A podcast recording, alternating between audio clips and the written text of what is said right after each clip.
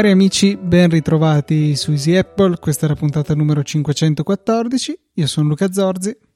E io sono Federico Travaini con una tastiera non rumorosa. Wow, cioè questo è veramente uno dei miglioramenti più percepibili delle ultime puntate di Apple. La tua tastiera è veramente boh, potrebbe anche essere piacevole nell'uso, ma durante le registrazioni è molto fastidiosa e ingombrante, con, fa sentire la sua presenza, diciamo.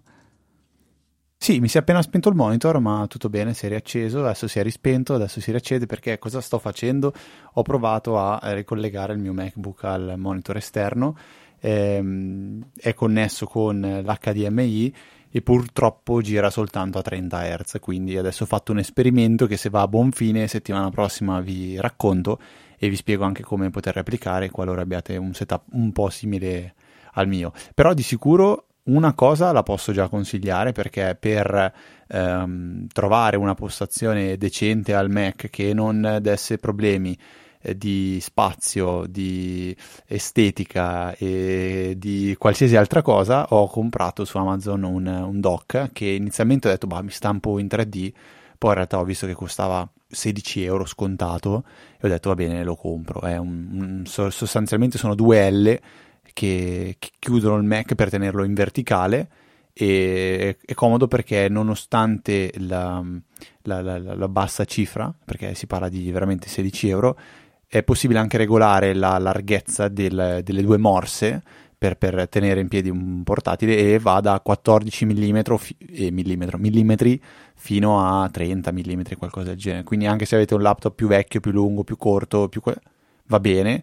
E per me è un po' così una, una, soluzione per dire va bene, so che il mio Mac va lì, quindi ho dato un po' più di ordine alla scrivania e adesso sto usando una tastiera Magic Keyboard. Che questa Magic Keyboard ha ehm, più di 10 anni sicuramente perché corrisponde al mio primo iMac che è del 2009-2010. 12 anni di servizio. Sì, qualcosa del genere perché mi ricordo era un regalo che mi aveva fatto mio papà e io avevo il MacBook, se non sbaglio. No, era già all'università allora, mi sa. Era il contrario, Fede. 2000... Tu avevi prima l'iMac e poi hai preso il MacBook per l'università.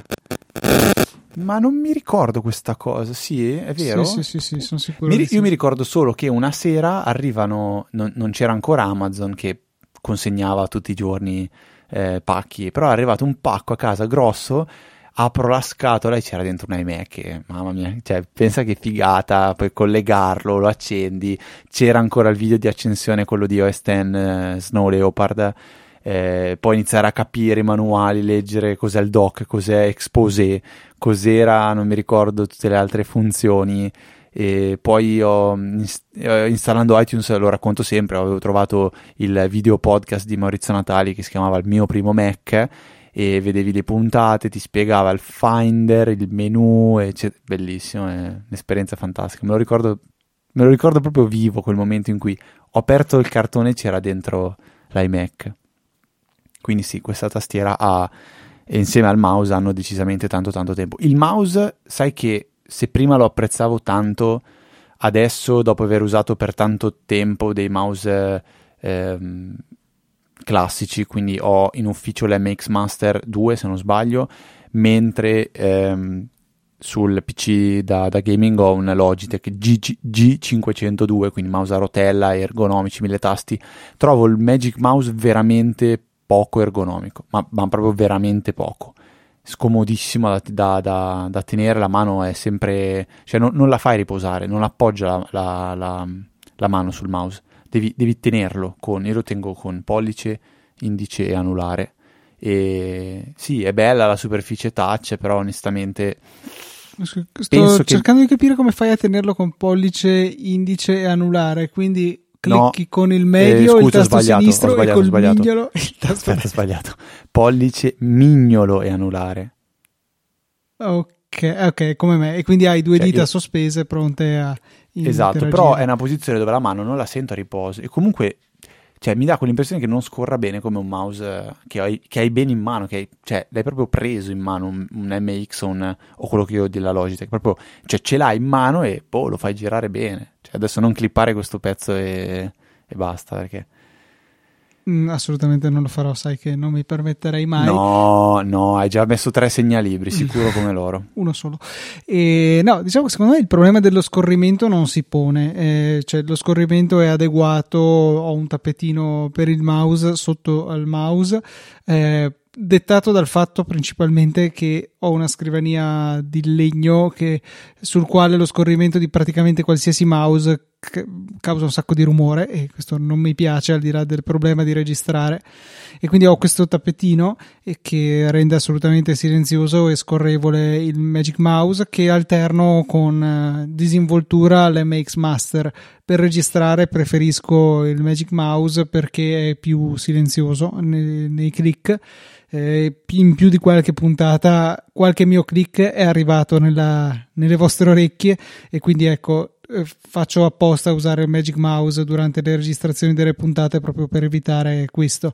Apprezzo ancora moltissimo lo scorrimento touch perché eh, se verticalmente diciamo che con la rotellina non c'è una grossa difficoltà lo scorrimento orizzontale per quanto ok ci sono mouse che hanno la rotellina laterale per lo scorrimento orizzontale si può tenere premuto shift e usare la rotellina verticale per cambiare eh, la direzione di, di scorrimento e quindi passare all'orizzontale ma comunque niente si avvicina nel mondo dei mouse, diciamo, alla fluidità che si ha con eh, la possibilità di muovere il dito in tutte le direzioni, insomma. E utili anche le gesture, anche se su questo mi sono un po' ridimensionato. Una volta ero veramente un, uh, un uh, virtuoso ecco, delle gesture sul Magic Mouse, ora ne ho poche e le uso abbastanza di rado, o- oltre a quelle di sistema, insomma lo scorrimento con due dita, quello sicuramente ce l'ho, poi ho il doppio tap a due dita che mi fa mission control, che non so nemmeno se sia un qualche cosa di default o che ho aggiunto con eh, Better Touch Tool. Eh, e poco altro, ecco, l'ho tenuto un pochettino meno spinto nella sua personalizzazione eh, però comunque è un mouse che secondo me ha il suo perché, ha, anche se ha fatto delle chiare scelte, alcune delle quali discutibili, eh, in primis la forma poco ergonomica e in secondo luogo nella sua versione 2 il fatto che ha la ricarica da sotto e quindi fa un po' tipo tartaruga Schifo. spiaggiata. Eh, è anche vero che si carica in fretta da quello che dicono coloro che hanno il 2, io ho ancora l'uno con le pile ricaricabili che alla fine se lo carichi due minuti comunque ottieni la carica per la giornata e poi vabbè quando hai finito eh, puoi anche lasciarlo a pancia all'aria tutto il tempo che serve a dargli una carica completa. Eh, sa- ci sono dei mouse da gaming però principalmente che hanno il tappetino di ricarica cioè il tappetino non, non è neanche il tappetino sembra non, non l'ho mai studiata realmente come funziona, però ci sono degli accessori che ti permettono di ricaricare il mouse mentre lo stai usando.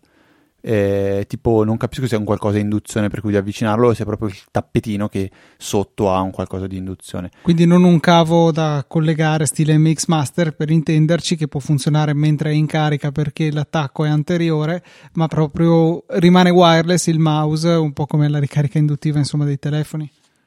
No, non è una cosa del genere però, eh. Cioè il mouse resta senza niente di collegato. Sì, sì, appunto, dico, è come la ricarica induttiva dei ah, okay, telefoni, sì, sì. che non c'è un filo fisicamente che entra no. in un connettore, ok? Certo, ma io l'MX Master, come dici tu, cioè quando devi caricarlo gli attacchi il cavo davanti, lo usi e stop, cioè lo usi un paio d'ore e poi si ricarica tranquillamente.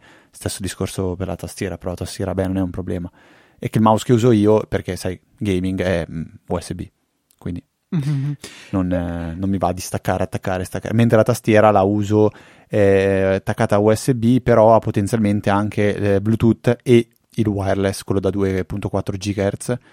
Ehm, quindi volendo posso usarla, però non lo faccio perché fa rumore, quindi per il tuo bene e quello dei nostri ascoltatori, ovviamente. Io eh, trovo che riguardo a questo set di periferiche Apple, anch'io ho la tastiera ehm, la stessa che hai tu, insomma, quella con le pile ricaricabili. Eh, della quale trovo un po' fastidiosa la, appunto il fatto che ho delle pile un po' vecchie che non tengono più la carica come dovrebbero e quindi sono spesso costretto a cambiarle, se non altro eh, ne ho una coppia in più che tengo sempre cariche, quindi è solo eh, la scocciatura di cambiarle, ecco. E questo mi avrebbe fatto venire voglia di prendere, l'avevo già detto, questo anche la tastiera nuova di Apple, quella eh, nuova, quella che ha ormai so, 7-8 anni, eh, che ha la batteria integrata e la ricarica col cavo Lightning. Ha ah, però eh, tuttora il problema anche nella versione col Touch ID che ha le freccette, non ha T invertita e questo per me è veramente un punto insormontabile, quindi ho deciso di non comprarla e mi aiuterebbe anche in un'altra situazione perché eh, come avevo eh, accennato, la mia soluzione nel non avere un portatile in questo momento è avere due stazioni eh, fisse complete eh, nei due posti dove passo la maggior parte del tempo. A casa eh, dove ho tutta la mia postazione le mie cosette e in, in montagna dove ho portato uno schermo che non uso più, un altro mouse un'altra tastiera Apple, un altro set che avevo. Eh, c'è però il piccolo problema che eh, il Mac mini, eh, che ha file volt attivo nel mio caso, si connette sempre e solo all'ultima tastiera eh, Bluetooth che è stata utilizzata in quella situazione, appunto in quella fase iniziale dell'avvio in cui eh, è necessario inserire la, la password di file volt e questo comporta che sempre quando cambio posizione, cambiando anche tastiera, mi ritrovo impossibilitato a mettere la password per sbloccare il Mac. Quindi mi serve una qualche tastiera USB eh, per poter eh, sbloccare, per fare il primo avvio. Poi la tastiera Bluetooth si connette senza problemi anche se non è l'ultima utilizzata. Però c'è questo grosso limite che appunto mi impedisce di eh, fare tutto senza dover tirare in ballo una tastiera USB eh, a parte. Disattivando File Vault potrei eh, togliermi questa scocciatura, da quello che ho capito, però ritengo che File Vault sia comunque utile e, e non mi sposto così di frequente tra le due postazioni da, da che questo diventi veramente debilitante. Ecco. Però ecco una piccola scocciatura che secondo me potrebbero in qualche maniera cercare di eh, limare, perché non credo che sia un, grave baco di sicurezza condividere più informazioni con questo ambiente, diciamo eh, preavvio in cui bisogna inserire la password di FileVault, se anche si passano i token, insomma quello che serve per associare più periferiche Bluetooth, penso che non sia ecco la fine del mondo. Va bene, dai, abbiamo, abbiamo, chiacchierato abbastanza per questo inizio di puntata. Direi che possiamo passare a quelle che sono i follow up, le domande degli ascoltatori, per poi procedere verso ancora una volta l'angolo della domotica. Se, se avanzerà tempo, perché vediamo, vediamo. Eh, abbiamo ricevuto diversi altri feedback dicendo che bello, cioè, vi, vi, sta piacendo, quindi noi teniamo, teniamo, teniamo, non è che teniamo duro, però teniamo questo impegno e, e continuiamo a parlarne quando, quando possibile. La, la, il primo uh, follow up arriva da Lorenzo che si aggancia all'ultima puntata, sempre quando parlavamo di domotica, che dice ehm, nell'ultima puntata vi chiedete perché uno vorrebbe rilevare una tazza. Si parla di Frigate, del fatto del rilevamento degli oggetti e tra le classi di oggetti che si può attivare come rilevamento c'è anche la tazza. E eh, Lorenzo dice: La ragione è che Frigate usa reti neurali allenate sul dataset Coco, che ha circa 90 classi, tra cui vi è la tazza. Le reti sono anellate con, con TensorFlow, Object Detection API e lascia un paio di link. Eh, se volete ave- e avete dei dataset potete farvi delle reti personalizzate che rilevano quello che, che volete. Ecco. Quindi grazie per la spiegazione con Lorenzo che poi ho anche sfruttato in settimana per chiedere qualche altro chiarimento riguardo il Google Coral e l'image detection. Eh, vi lasciamo i link nel caso in cui siate curiosi di rilevare delle tazze anche voi con le videocamere.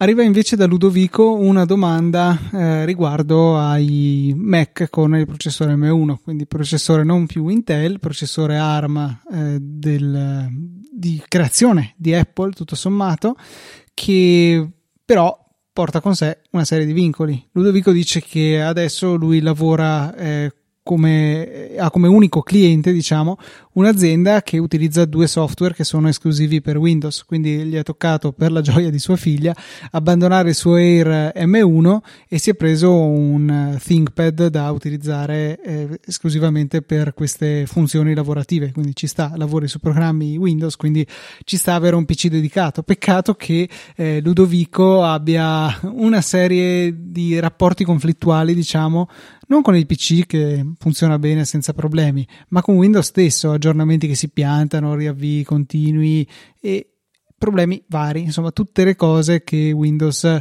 eh, spesso si porta dietro. Eh, ho pensato di metterci Ubuntu, ma sarebbe peggio che con il Mac dal punto di vista della compatibilità, eccetera. E, e dice: Ma eventualmente se eh, andassi a virtualizzare Windows sul Mac potrebbe essere una soluzione. E se fosse dovrei mettere nella rete aziendale il Mac o il Windows virtualizzato. Qua secondo me è una, um, un'idea interessante se non che c'è un piccolo dettaglio. Eh, Windows che avrà bisogno Ludovico di eseguire probabilmente è Windows classico per processori Intel se non che non è possibile sui processori eh, M1 eh, virtualizzare Windows, o meglio in questo momento non mi sembra che né Parallels né VMware supportino questa cosa il che è un po' un grosso limite per Ludovico, eh, perché appunto si ritrova esattamente a avere bisogno di quello specifico caso d'uso per il quale i processori ARM di Apple non sono per niente adeguati. Eh, il software probabilmente non è ancora stato eh, portato al punto da, da poter fare questa operazione che a Ludovico sarebbe fondamentale. Però faccio una controproposta, visto che Ludovico dice di aver usato e usare in lungo e in largo Ubuntu, potrebbe essere un'idea di mettere Ubuntu sul computer stesso e virtualizzare Windows su Ubuntu o eventualmente se non si vuole tirare in ballo Linux virtualizzare Windows su Windows. Quindi diciamo tenere un'installazione più pulita possibile base che vada a eseguire direttamente il computer e poi avere una controinstallazione di Windows eh, in un programma magari anche gratuito quale potrebbe essere VirtualBox che ci consenta di fare anche gli snapshot di modo che eh, se il computer si incasina per un qualsiasi motivo noi possiamo con un clic tornare alla configurazione precedente che sappiamo essere funzionante e chiaramente questo prevede di avere i dati altrove magari su qualche cloud su qualche server aziendale o, o magari addirittura su una cartella condivisa dalla macchina host alla macchina guest, non mi vengono bene i termini corretti. Quindi questa potrebbe essere un po' la soluzione. Però ecco, questa soluzione richiede di utilizzare il ThinkPad in quanto appunto con un processore Ryzen 5 ci scrive eh, Ludovico eh, ha la possibilità di virtualizzare macchine x86 con eh, i processori ARM M1 di Apple questo non è ancora possibile. Va bene, panoramica molto molto comunque rara e complessa. Adesso non so quanto possa succedere una, una, una questione del genere, però Easy Apple è qui anche per questo. E va bene, aspettiamo allora che Apple faccia qualcosa di. Se farà, ma sì, farà sicuramente qualcosa di più, con, di più concreto per, per, il discorso Windows, che bene o male sarà ne- necessario. Penso che non, non, credo sia stato un motivo per non vendere tanti. Cioè, non, so, non ho mai sentito parlare di uno che ha detto non l'ho comprato perché non posso virtualizzare Windows. Forse, forse tornerebbe indietro uh, Ludovico, però non credo. Tu, Luca, hai sentito di gente che ha detto ma questo limite mi, mi, mi frena e aspetto? No, però sicuramente queste persone esistono, cioè è sicuramente un, un caso d'uso esistente avere bisogno di virtualizzare magari potrebbe essere anche Linux, però c'è bisogno per qualche ragione di Linux x86 e non eh, le varie distribuzioni per ARM. Quindi ci sta, è una necessità che ogni tanto mi capita di avere, però sfrutto il server domestico con Proxmox e eseguo lì la macchina virtuale, fine del, del problema, ecco. Però sicuramente è, è, uno, è il più grosso limite rimasto, secondo me, di queste macchine, perché tutti gli altri in realtà non si sono visti, almeno io non li ho percepiti, perché eh, altri limiti grossi ci sono, ok, la limitazione sulla RAM, massimo 16 giga, io francamente ci sto bene per le mie attività, de, attività del 2021 16 giga sono adeguati eh, la connettività è un po' limitata ma ancora una volta per, mie, per i miei scopi ci sto, ecco, non ho grosse necessità aggiuntive. Mi farebbe piacere più da un punto di vista concettuale, ma al lato pratico non, non mi sento limitato. E altre cose, boh, mancanza del supporto a tanti monitor esterni, io ne ho uno e quindi non, ho, non, non sento limitazioni, però sì, ci sono sicuramente delle nicchie. E tanti quanti è il limite?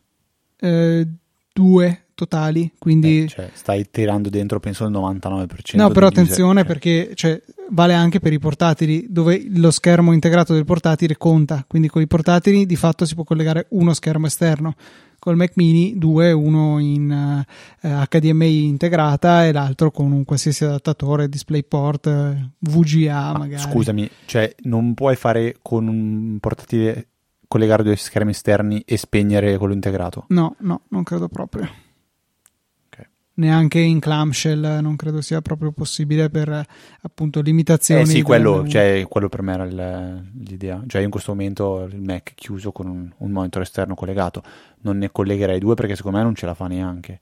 Però scoppierebbe, decollerebbe probabile. perlomeno. Già adesso le ventole, cioè non nego che stanno facendo abbastanza rumore, Luca. Però sì, è tutto, è tutto molto caldo, ecco, mettiamola così.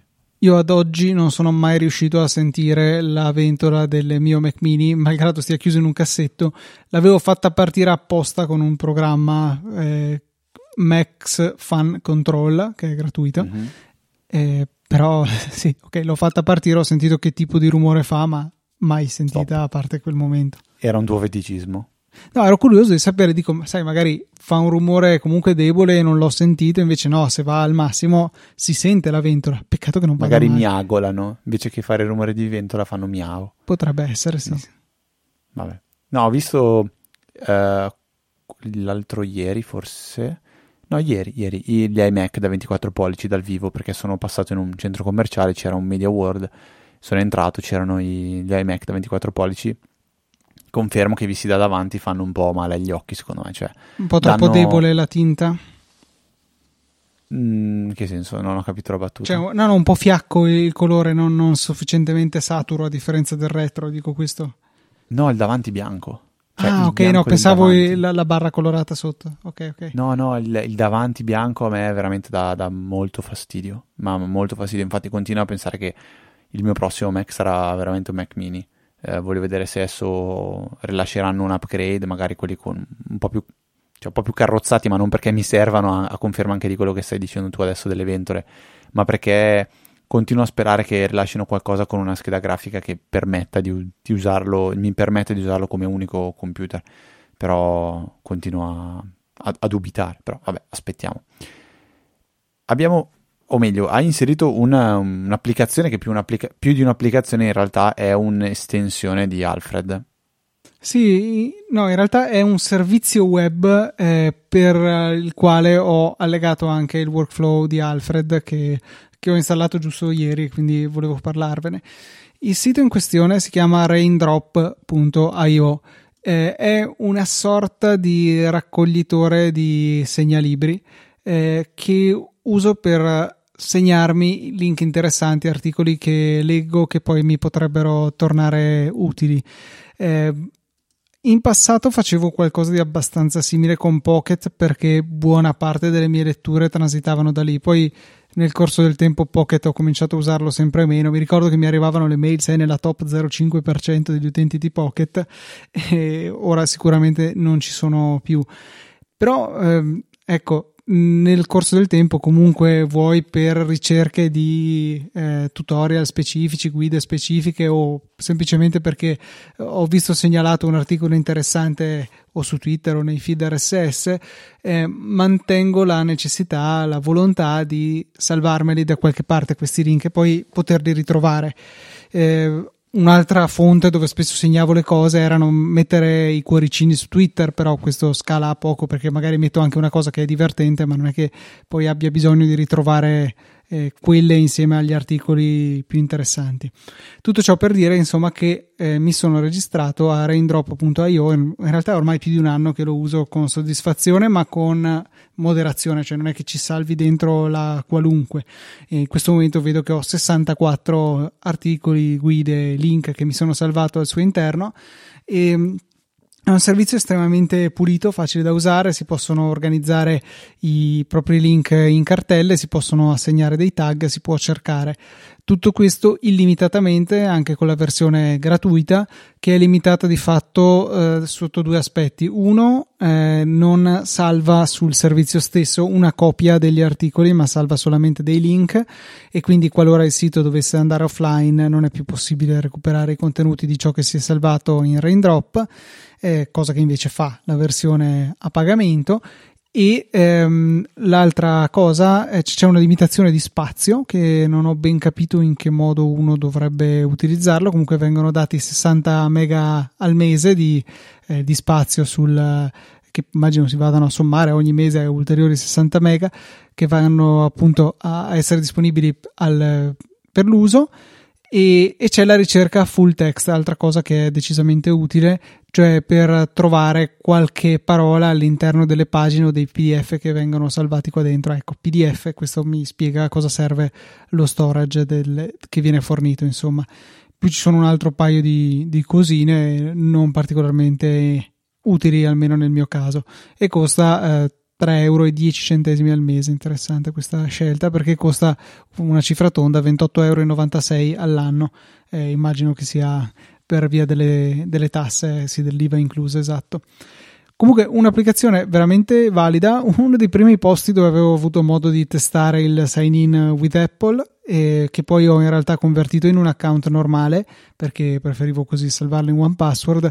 Eh, cosa che mi ha lasciato in eredità il mio eh, username estremamente memorizzabile di 2HHCEQ e K3Z6 eh, con il quale insomma amorevolmente mi chiamano i miei amici e, e, niente, qua mi salvo un po' tutti gli articoli che trovo riguardo, non so, nel corso dell'ultimo anno ho approfondito parecchio Python, non, non sono assolutamente un esperto, ma sono passato dal sapere fare Hello World a sapere fare un po' di più, ecco ad esempio Hello Gigi.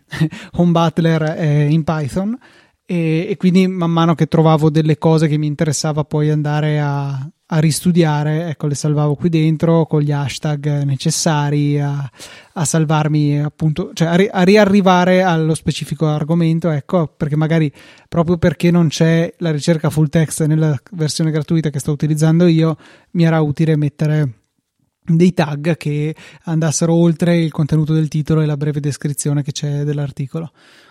Ci sono applicazioni per iPhone, penso ci sia anche per Android.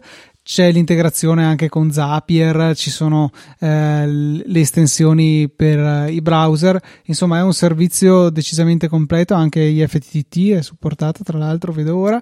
È un servizio completissimo e molto comodo che uso non quotidianamente, è chiaro, però lo, lo uso come posto dove mi salvo gli articoli e secondo me è veramente comodo in questa funzione. Cioè va oltre i segnalibri di Safari che sono per siti che visito diciamo frequentemente eh, che ne so su Safari o YouTube per andarci al volo o Amazon queste cose qua mentre invece su Raindrop mi salvo articoli pagine guide cose eh, alle quali voglio riuscire a tornare, ma che sarebbe scomodo eh, o limitante tenere nei segnalibri di Safari.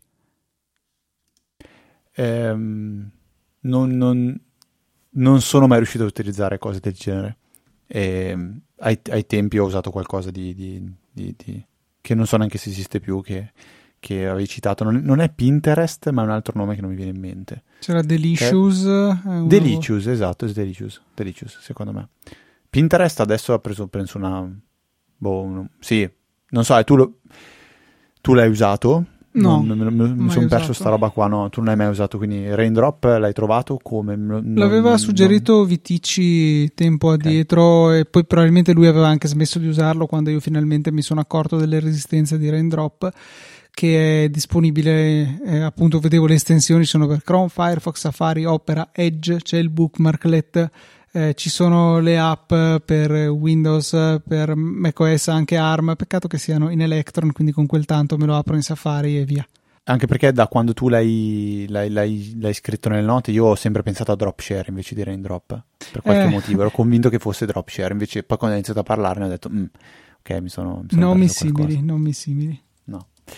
Va bene, eh, per l'angolo della domotica, l'angolo, non l'angolo, eh, volevamo parlare di una questione che sicuramente incuriosirà un po' tutti, che, che riguarda la uh, gestione del termostato. Perché eh, io in primis, da quando ho visto per la prima volta, prima, prima volta il Nest, quindi quel termostato che aveva una faccia diversa da tutti gli altri termostati, era un tondo, eh, si regolava soltanto ruotandolo con uno schermo touch, imparava, capiva, era presentato benissimo, bellissimo.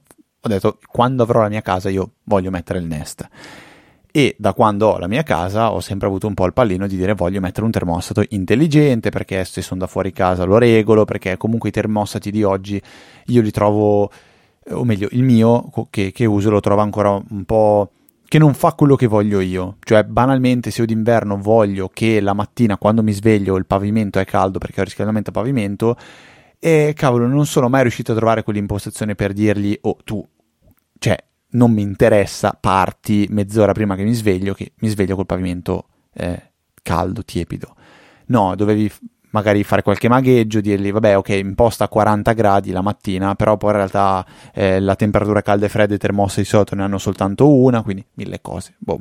Quindi si passa al termostato intelligente, quindi si bisogna trovare quale installare, come installarlo, eccetera, eccetera, ma in realtà per una soluzione un po' più fai da te si può ricorrere tranquillamente, cioè forse tranquillamente, si può ricorrere a un qualcosa fatto in casa, cioè eh, utilizzare dei sensori di temperatura, Bluetooth, Wi-Fi o eh, Zigbee, eh, Z-Wave che pronuncio anche se non ho mai, mai, mai, mai, mai usato.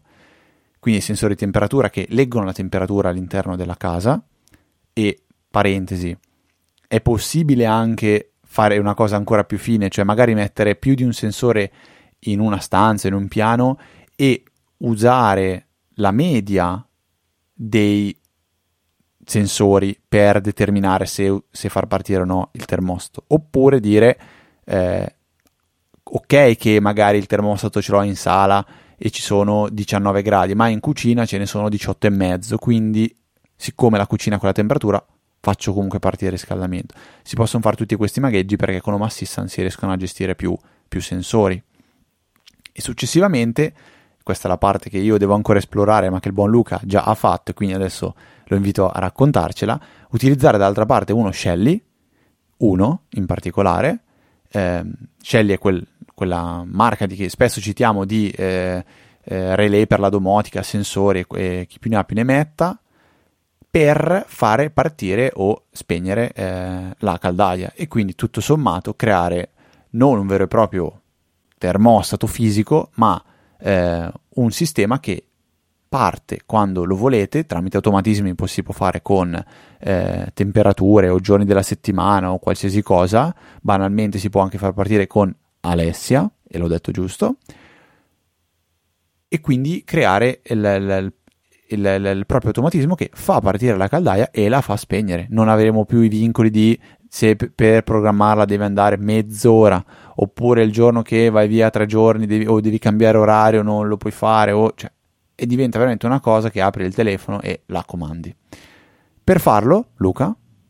Per farlo mi sono affidato alla piattaforma Generic Thermostat di eh, Home Assistant, che in pratica vi consente di mettere insieme due oggetti, due entità, la misurazione della temperatura, il sensore, e l'esecutore, l'attuatore, cioè il relettino che dice alla caldaia vai, scalda. E, ehm, appunto, come dicevi tu, lo Shelly 1 è stata la mia scelta per fare la parte di attuatore. Eh, lo Shelly 1 appunto un relè che ci offre un, il cosiddetto contatto pulito. Quando lo fai scattare, due morsetti vengono connessi tra di loro, che è la stessa cosa che fa in realtà il termostato che abbiamo stupido, diciamo, installato in casa. Lui chiude il circuito su due morsetti quando la temperatura scende al di sotto della, del livello preimpostato nel caso del riscaldamento, il contrario nel caso del raffrescamento. Ehm, appunto questa, eh, questo l'ho installato a muro in parallelo al, al termostato stupido, di modo che il termostato stupido, eh, se gli cambiassi le pile, potrebbe riprendere la sua funzionalità di controllo. In eh, mancanza di quello, anche il, eh, lo Shelly può dire alla caldaia di partire. Chiunque gli dica di partire, la caldaia parte fin tanto che almeno uno dei due continua a dirgli vai, vai, vai. Lato temperatura ci sono molte scelte che possono essere fatte. Io eh, ho sparso per casa 3-4 sensori eh, Zigbee della Xiaomi della serie Akara eh, che sono ancora collegate per ragioni storiche al loro gateway che utilizzo in realtà come una luce colorata di segnalazione eh, rosso vuol dire la lavatrice sta scaldando l'acqua quindi attenzione col forno eh, azzurro vuol dire la lavatrice ha finito, verde vuol dire Luca è in bicicletta, è assolutamente un, qualcosa di okay. fondamentale. E, però eh, ci avevo colori da buttare, allora ho pensato di buttarne uno per questa segnalazione di fondamentale importanza. E, però ecco, in questo momento non so se consiglierei di eh, utilizzare questi sensori a meno che non si abbia già un'infrastruttura Zigbee in casa che potrebbe essere la chiavettina, quella che ti ho fatto prendere a te, eh, gestite da Zigbee to MQTT, insomma cose un pochettino secondo me più complicate e proporrei invece due opzioni. La prima per chi magari ha, ha pochi sensori oppure non vuole sbattimenti sono i sensori Shelly HET, eh, Humidity and Temperature. Io ne ho uno tra l'altro. Esatto, ne hai uno. conto due robe. E sono wifi e quindi diciamo che di base funzionano un po' dappertutto senza grandi sbattimenti. L'unica accortezza è che questi sensori nar- nascerebbero a batteria. Il wifi e la batteria non sono due cose che vanno molto d'accordo insieme, perché il wifi è sicuramente molto più esoso in termini di consumi energetici rispetto a Zigbee o altre tecnologie wireless e quindi vengono venduti anche con un accessorio che è una basetta aggiuntiva che va a sostituirsi al vano batteria e a, ci dà a disposizione un attacco micro USB per alimentare costantemente il, il sensore quindi dargli anche la possibilità di aggiornare più di frequente la temperatura senza il terrore di bruciare la batteria in una settimana. Eh, l'altra alternativa sono dei sensori Bluetooth Low Energy della Xiaomi eh, che sono molto carini, saranno dei quadratini 4x4 cm che hanno anche il display che indica la temperatura e l'umidità, che secondo me è un, un bel bonus.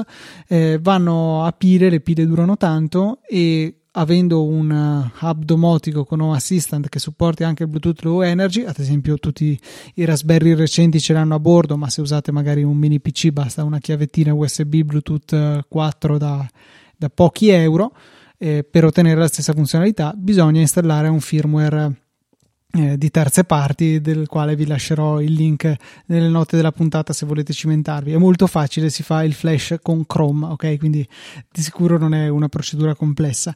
Ecco questo ci dà l'entità eh, di misurazione della temperatura che poi possiamo inserire dentro uh, al nostro Home Assistant.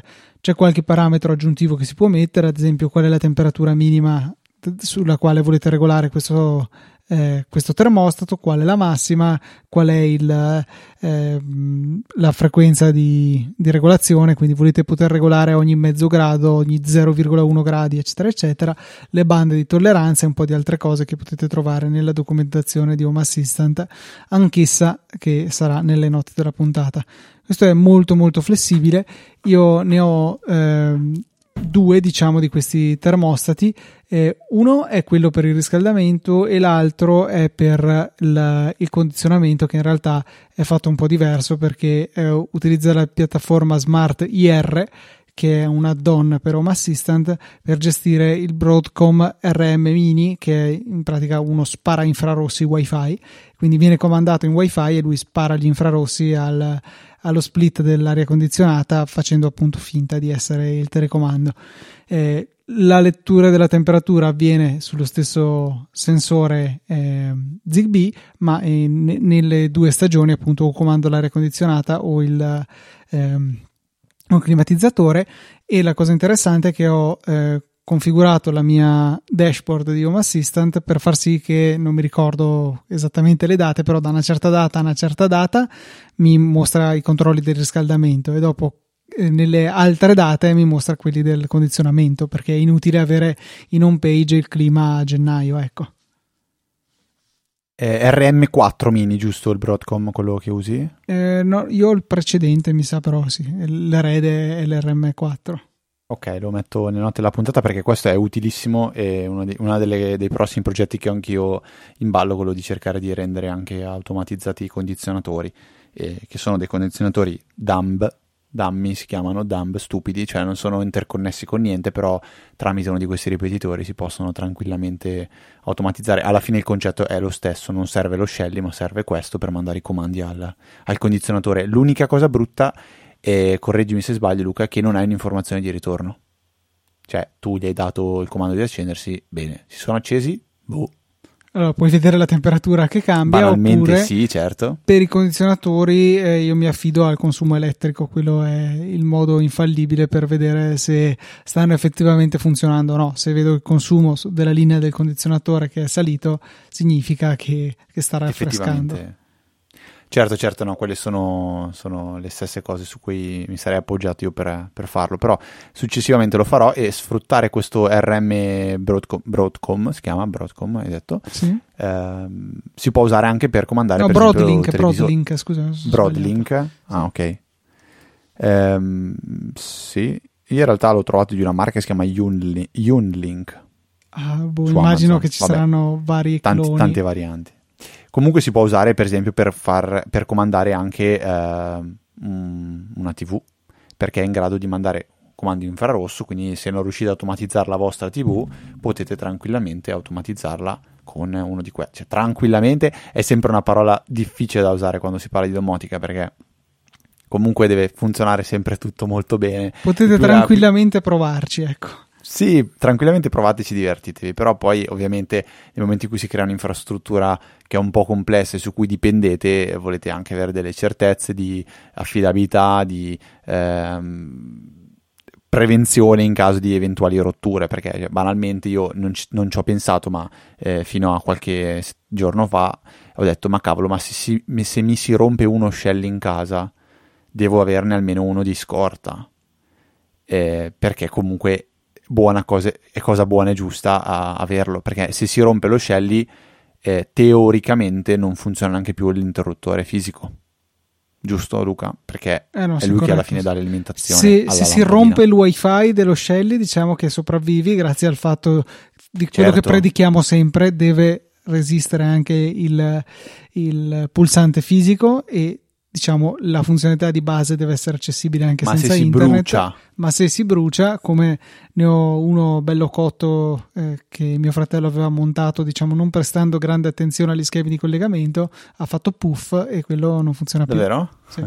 questo non lo sapevo ancora un paio d'anni fa No, io in realtà ho dovuto fare questo acquisto per due motivi, eh, ve li riassumo qua, perché uno riguarda lo Shelly HET, quello che prima citava Luca, wifi con la batteria, che dalle impostazioni, come giustamente prima diceva anche Luca, è possibile dare una granularità con il quale lui aggiorna, eh, si, si, sveglia per aggiornare eh, l'host.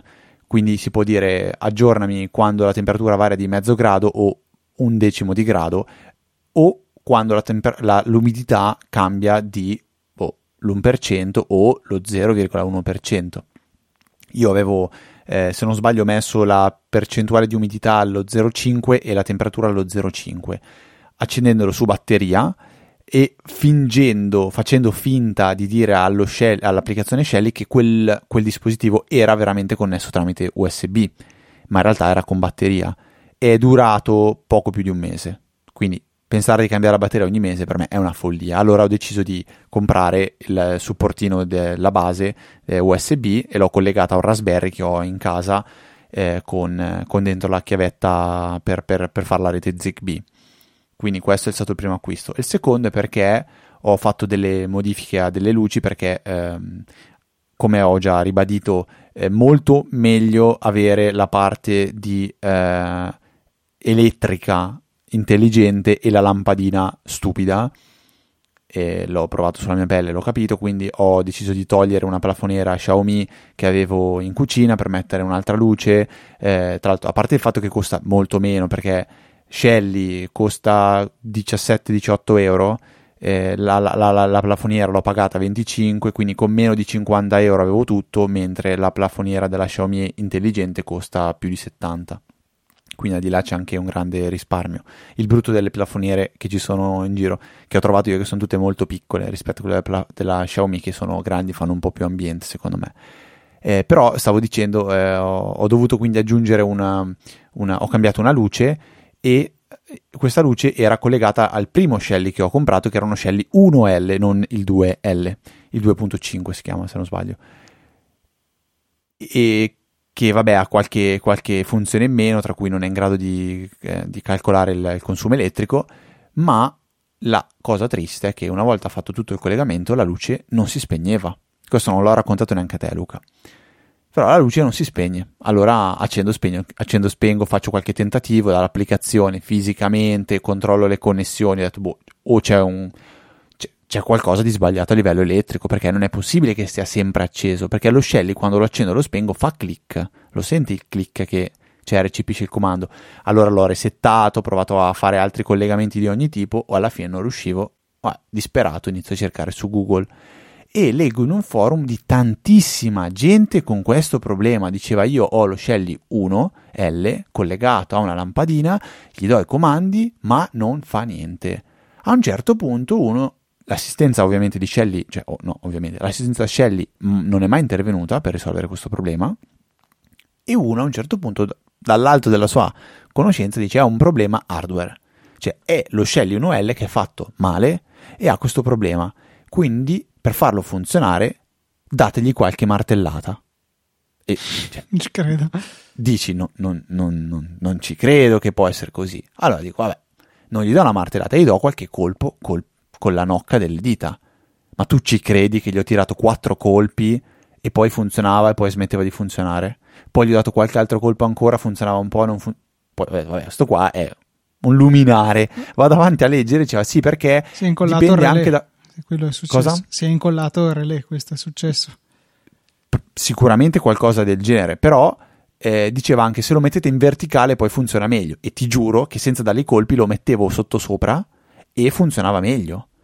Alla fine quello che ho fatto è stato semplicemente eh, bypassare lo Shelly attualmente, quindi ho, vabbè, ho bypassato lo Shelly e ho detto vabbè compro uno Shelly 2.5 glielo sostituisco, punto, punto e stop. Però è stata una, una cosa curiosa, la prima volta nella mia vita che aggiusto una cosa a martellate, cioè dagli dei colpi e si sistema. Bah, ma quasi tutto ma... è riparabile in quel modo lì, cioè botte... Non credo. Sì, sì, sì. Quattro sì. pacche fanno sempre bene, secondo me. Se domani per caso Silvia prende una storta alla caviglia, prova a sistemarla così vediamo cosa succede. O degli oggetti, funziona con gli oggetti, non tanto con, eh, con le persone. Io ho delle prove che tu hai detto, non hai detto oggetti. Va bene. Va Tra bene. Eh... Mi sono reso conto, scusa, una, solo una cosa, che non ho detto una cosa riguardo a Raindrop, non metterò neanche il sì. capitolo, quindi se avete saltato tutto questo della domotica non mi sentirete, quindi non sapete cosa vi perdete. Ehm, cosa volevo dire? Non me lo ricordo. Ah, boh. Cioè, Beh, non male comunque questa premessa, la lascerò. No, hai fatto tutto da solo e adesso non tagli neanche niente. Per onestà intellettuale rimarrà lì e chissà che Basta. cosa volevo dire. Nella prossima puntata metteremo una nozione su Raindrop senza neanche un capitolo. Così uno non deve banalmente, non è che può saltare il capitolo della domotica, deve anche ascoltare la, la puntata della settimana prossima. Che ne, ne approfitto per dire, settimana prossima, la puntata uscirà di martedì presumibilmente, perché lunedì c'è il, WW, il keynote del WWDC, quindi lunedì vedremo il keynote, ci dormiremo sopra, ci informeremo, martedì sera faremo la puntata per parlarne insieme e quindi pubblicheremo direttamente la puntata perché non pensiamo abbia senso aspettare fino al venerdì perché perderemmo tre giorni di niente. Quindi settimana prossima sintonizzate i vostri promemoria perché martedì alle ore non sappiamo quando, probabilmente dopo cena uscirà la puntata di, di Easy Apple. Detto questo, se Luca non è ancora eh, non ti sei ancora ricordato di cosa volevi dire di Raindrop, ti invito Assolutamente a, no. a ringraziare i donatori di questa settimana. Concludendo la mia figura di precedente con qualche cosa di invece sicuramente più piacevole, dobbiamo ringraziare i tre donatori di questa settimana che sono Ludovico A, Davide Tinti e Alessio G. Grazie mille per il vostro generoso supporto. Vi ricordiamo che nella sezione supportaci di easypodcast.it troverete tutti i vari modi cui, con i quali potete darci una mano a tenere le luci accese e continuare settimana dopo settimana a fornirvi dei contenuti che speriamo possano essere sempre di vostro interesse. Eh, per rubare qualche cosa che dice spesso Franco Solerio, è un po' la prova gratuita questa di Easy Apple. Se potete, è bene prendere la versione premium che si acquista con una donazione anche piccola, anche singola eh, a Easy Apple che si fa eh, appunto con i vari metodi che mettiamo a disposizione. Satispay, Apple Pay, eh, PayPal, carte di credito trovate tutto nella sezione supportaci del sito. Grazie mille ai nostri tre donatori di questa settimana e spero che magari per la settimana prossima ci sia anche qualcuno che magari ci ascolta da tempo ma per qualsiasi motivo non aveva ancora avuto modo di contribuire e possa eh, mandare avanti la nostra causa con una piccola donazione vi ricordo anche che acquistando i prodotti che trovate nelle note della puntata su Amazon, una piccola percentuale arriverà a noi perché sono link sponsorizzati, quindi troverete sia il, eh, l'RM4, il, il, io comunque avevo segnato nelle note Broadcom, quindi probabilmente mi sono, mi, sono, mi sono, immaginato qualcosa di sbagliato. No, no, l'ho detto io, ho sbagliato. Ah, ok, ok. Ok, allora il Broadlink IR4 mini per la, do, la domotica, trovate anche gli scelli, eh, ci sono anche su Amazon, però ve lo diciamo, è meglio acquistare direttamente dal loro sito, nonostante a me non piaccia che anche se spendi 50-100 euro ti facciano comunque pagare le spedizioni, è una cosa che io non so, non, non mi piace tantissimo, però vabbè, ci sta. Costa, conviene comprarli su, sul loro sito, ecco trovate anche il eh, supporto per il MacBook che sto usando felicemente e sta facendo friggere il mio Mac con lo schermo esterno. E vi ricordo che se volete entrare in contatto con noi, volete mandarci una segnalazione di un'applicazione, fare una domanda, mm, qualsiasi cosa, potete scrivere a info.easyapple.org ed eventualmente trovare tutti gli altri nostri contatti su easyapple.org. Siete più che invitati a entrare a far parte nella, nella nostra EasyChat cercando banalmente EasyChat su, su, Telegram o trovate anche il link in fondo alle note di tutte le puntate di Easy Apple. Trovate anche me e Luca sui nostri account privati su Twitter e siamo Luca TNT ed F Trava. E per questa 514esima puntata è tutto. Fa veramente caldo oggi, per la prima volta sono felice. Un saluto da Federico. Un saluto da Luca e noi ci sentiamo la settimana prossima con una nuova puntata di Easy Apple.